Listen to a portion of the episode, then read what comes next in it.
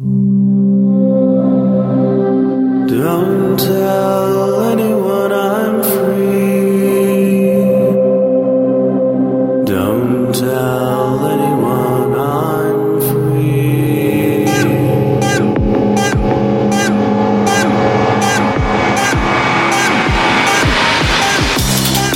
Hello and welcome to BSD Talk number 128. It's Wednesday, September 12, 2007. Sorry for skipping a week. I was on a little vacation. In the news, EuroBSDCon starts this week in Copenhagen, Denmark. I wish I could be there. Unfortunately, I can't, but I'm sure it's going to be a great time. Also, OpenBSD 4.2 is available for pre order, so if you enjoy that project, please support it by buying CDs, t shirts, and other things. All right, now on to the interview. Today on BSD Talk, we're speaking with Michael Dexter. Welcome back to the show. Thanks for having me back. And I wanted to have you on today to talk about the new release of SysJail, but also some of the recent events that have happened around that.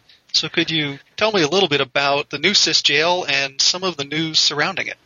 I was hoping to have a cheery kind of PR talk about SysJail 2.0, and it's indeed a fabulous piece of software. But as you've read, there have been some recent oh disclosures about vulnerabilities in the systrace device on which SysJail depends.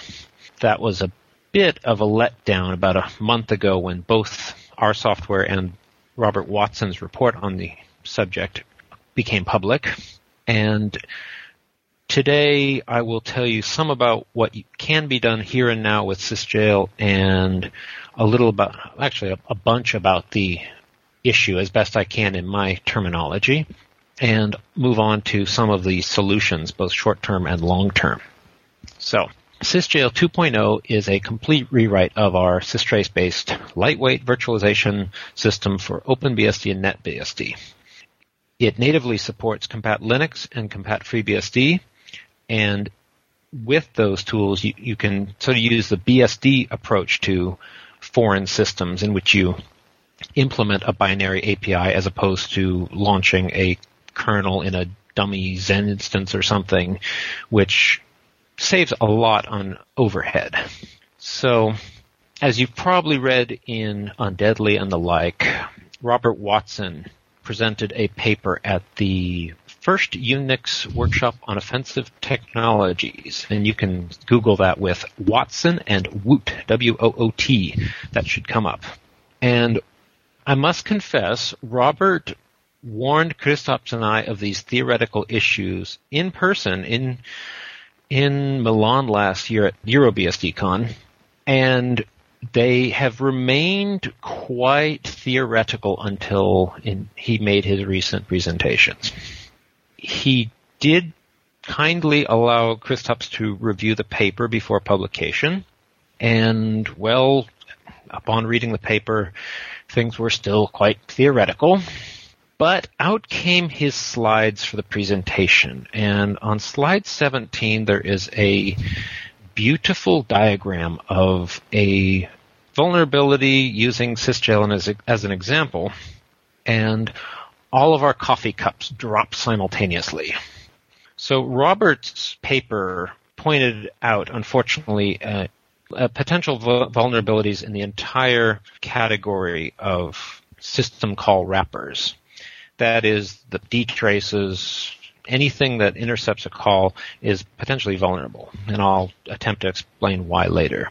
So keeping in mind that SysJail offers both compartmentalization features and containment features, thanks to it being in effect a super systrace profile, I'll leave it up to the individual operator to determine the exposure they face by running anything systrace related. I do not believe there are any remote vulnerabilities to systrace unless someone gets into your system and is able to write and execute their own binaries and specifically their own processes.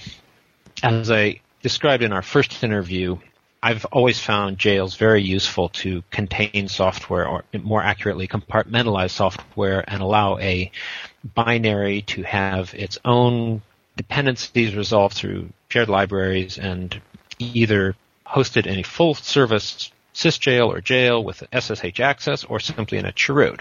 That doesn't change. And I believe sysjail is safe on your own workstation without external users, and I'll leave that up to the operator to determine. As for the systrace issues, that's a, a can of worms that, as Robert Watson explained, applies to every technology that involves system call wrappers.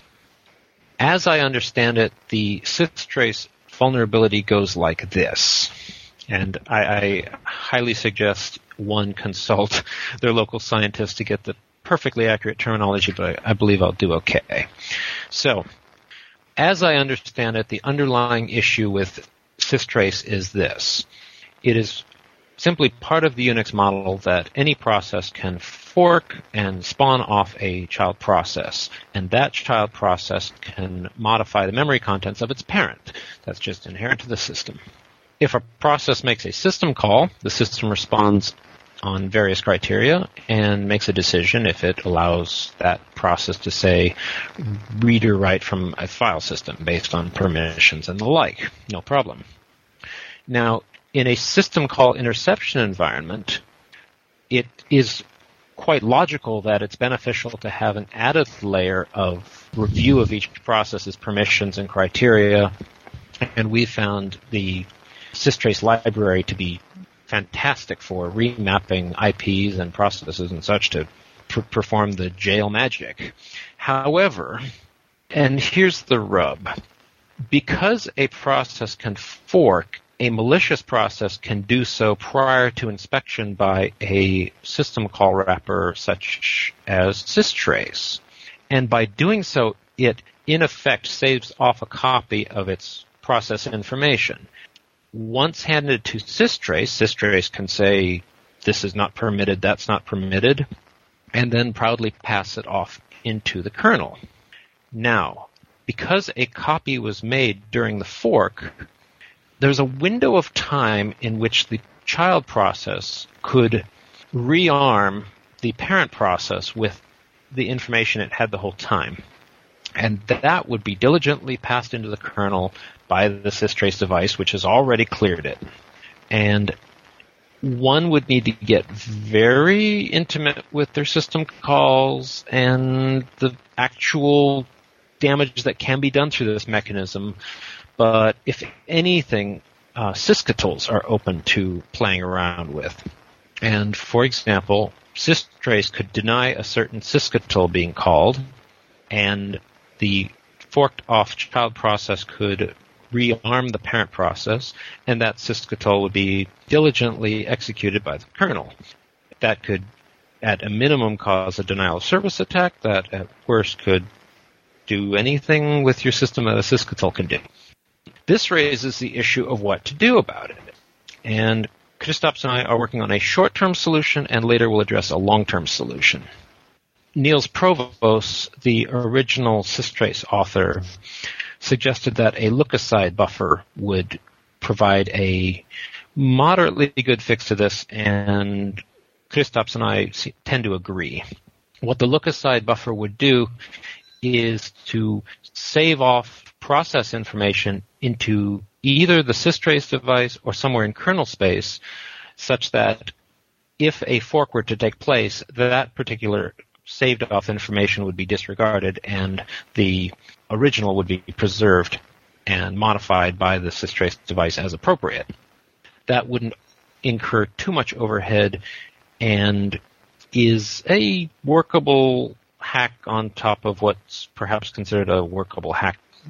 Kristaps and I hope to have a prototype look-aside buffer ready by EuroBSDCon this week, and we'll see what the community says as part of that process, we will likely need to strip out quite a bit of systrace esoteric functions, many of which are not even available through the front end.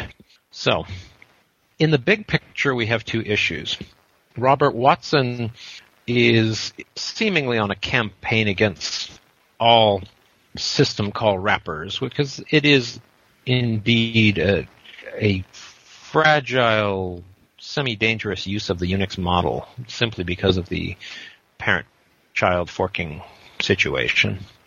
And looking at it from a sysjail perspective, pretty much every virtualization system out there is also a hack, be it the original FreeBSD jail, be it our tool, clever as it is using systrace, be it Xen, be it VMware, be it Parallels, be it your own chroot jail, be it Linux V server, you name it. They're all sort of a an, an awkward way to give any individual system the appearance of multiple systems, and sometimes it's the execution of multiple kernels, which seems quite redundant.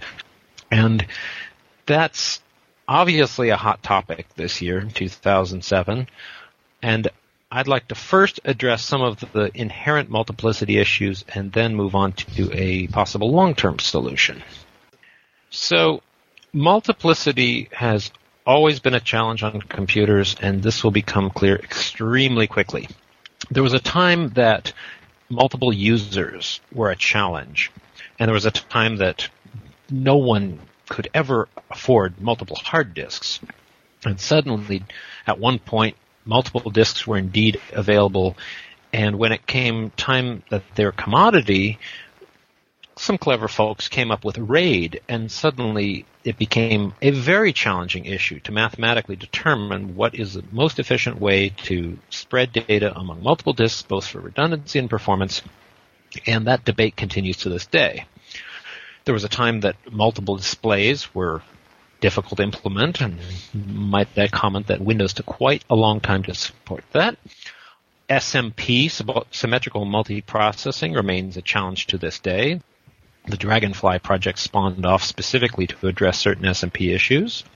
And come quad processors, which I see were announced by AMD, I think today, um, we have more issues to resolve. So, at every stage that computers get cheaper and more available and components become more available, multiplicity becomes an issue. And few of these issues are fully solved.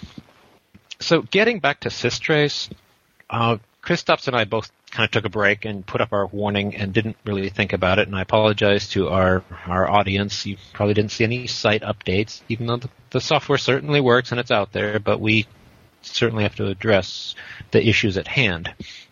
After the release of our software and Robert's report, Kristaps gave a series of kernel lectures at the University of Latvia, and oh, it was a great opportunity for me to shatter some of my assumptions and to just get my head on straight with some of the kernel issues.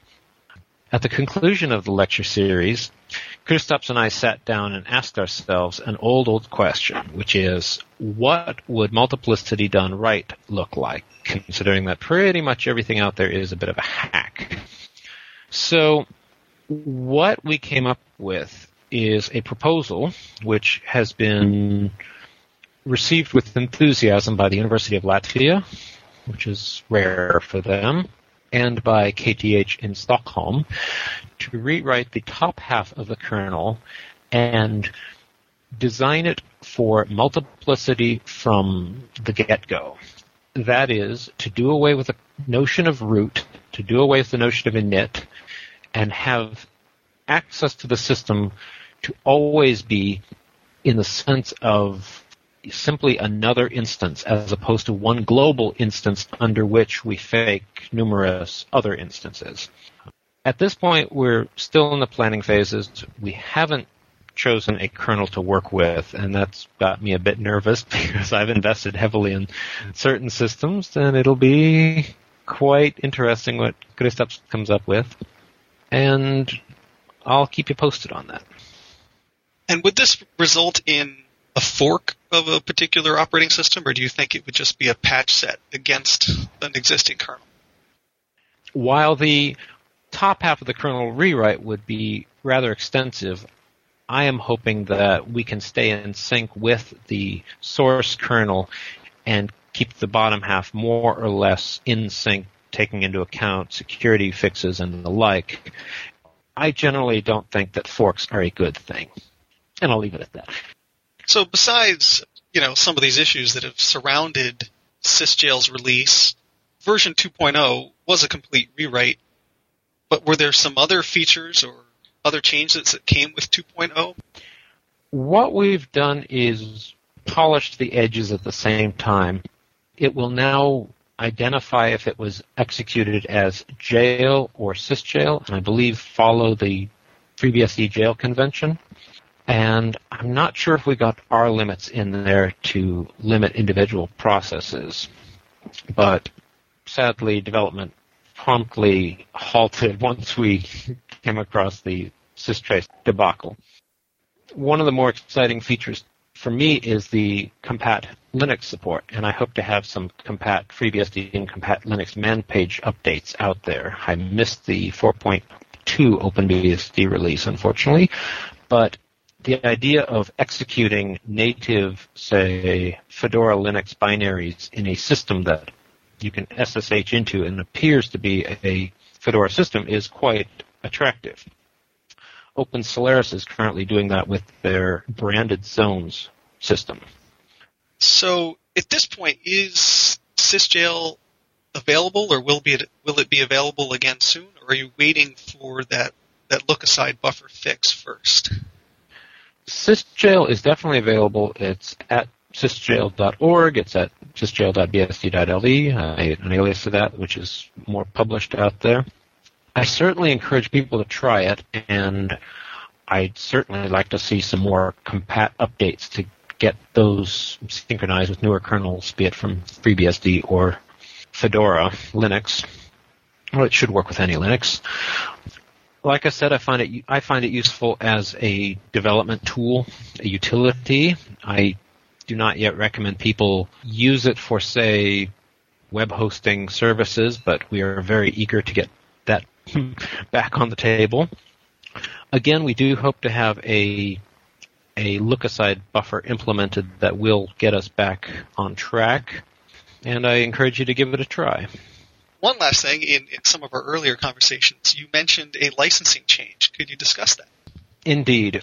Um, we have relicensed, and I, uh, for political reasons, I don't like the sound of it, but we've gone from the BSD license to the MIT license, which is yet simpler than the BSD license. It pretty much maintains the same requirements that you give credit where credit is due. You do what you want with it, and while not holding the author responsible for anything that might go wrong. After five years living in Latvia, I've discovered that you can do amazing things with short contracts. I've seen several real estate sales with two-page sales agreements where the document simply says who is selling what, to whom, for what price, how and where they pay, and where to sign in front of a notary. And I think anything that passes the what we might call the mom test are good things. And I don't quite feel comfortable with the direction licensing is going with, be it Open Solaris or especially the GPL version 3. I personally have read several articles on the GPL version 3 and it still hasn't quite stuck and clicked with me. I know it's something about software patents and I feel that like most things right and wrong, these should be instinctive. And if a kid can understand it, it's likely that a lawyer can understand it, and also pretty likely that a jury will understand it. And I sense that we'll be, we will be coming up to some GPL challenges in the next few years, and it will oh be an ugly mess that will make many lawyers very wealthy. Whereas if it was a three point, two point simple statement of the facts at hand and the intent of the author, I would generally sense, while I'm not a lawyer, that it would be more defendable. And the more and more I, I think about this, the more and more I admire the BSD style license. And I will go out on a limb here, but I feel that the GPL version 3 will be the best thing for the BSDs in 20 years. If you look back, it's always been about the license. The BSD lawsuit was, was resolved many years ago. They fixed it. We moved on. We've never heard complaints from Microsoft about BSD licensed software. We know they've used the TCP/IP stack in their software. It it just works. It is it's a, it's a sort of natural way to solve these issues. And I also believe that licenses do not change human nature. As we've seen, the router vendors of the world will not release their GPL code when required to, and quite obviously with the BSDs, people will contribute back software even if they're not legally obliged to, and under some viral clause that mandates such action. So for the sake of simplicity, we went with a yet simpler, easier to understand license. And I encourage others to do the same. All right. Well, I want to thank you so much for taking the time to speak with me today and for taking these complicated subjects and boiling them down into a language that I can understand. Well, thank you, Will. It's always a pleasure, and I certainly tried to get through those. I do invite your listeners to look into the issues at hand because it's very educational to do so. And I look forward to meeting any of your listeners at EuroBSDCon this week. All right. Thank you very much. Take care. If you'd like to leave comments on the website or reach the show archives, you can find them at bsdtalk.blogspot.com. And if you'd like to send me an email, you can reach me at bitgeist at yahoo.com. That's B-I-T G-E-I-S-T at yahoo.com. Thank you for listening. This has been BSD Talk number 128.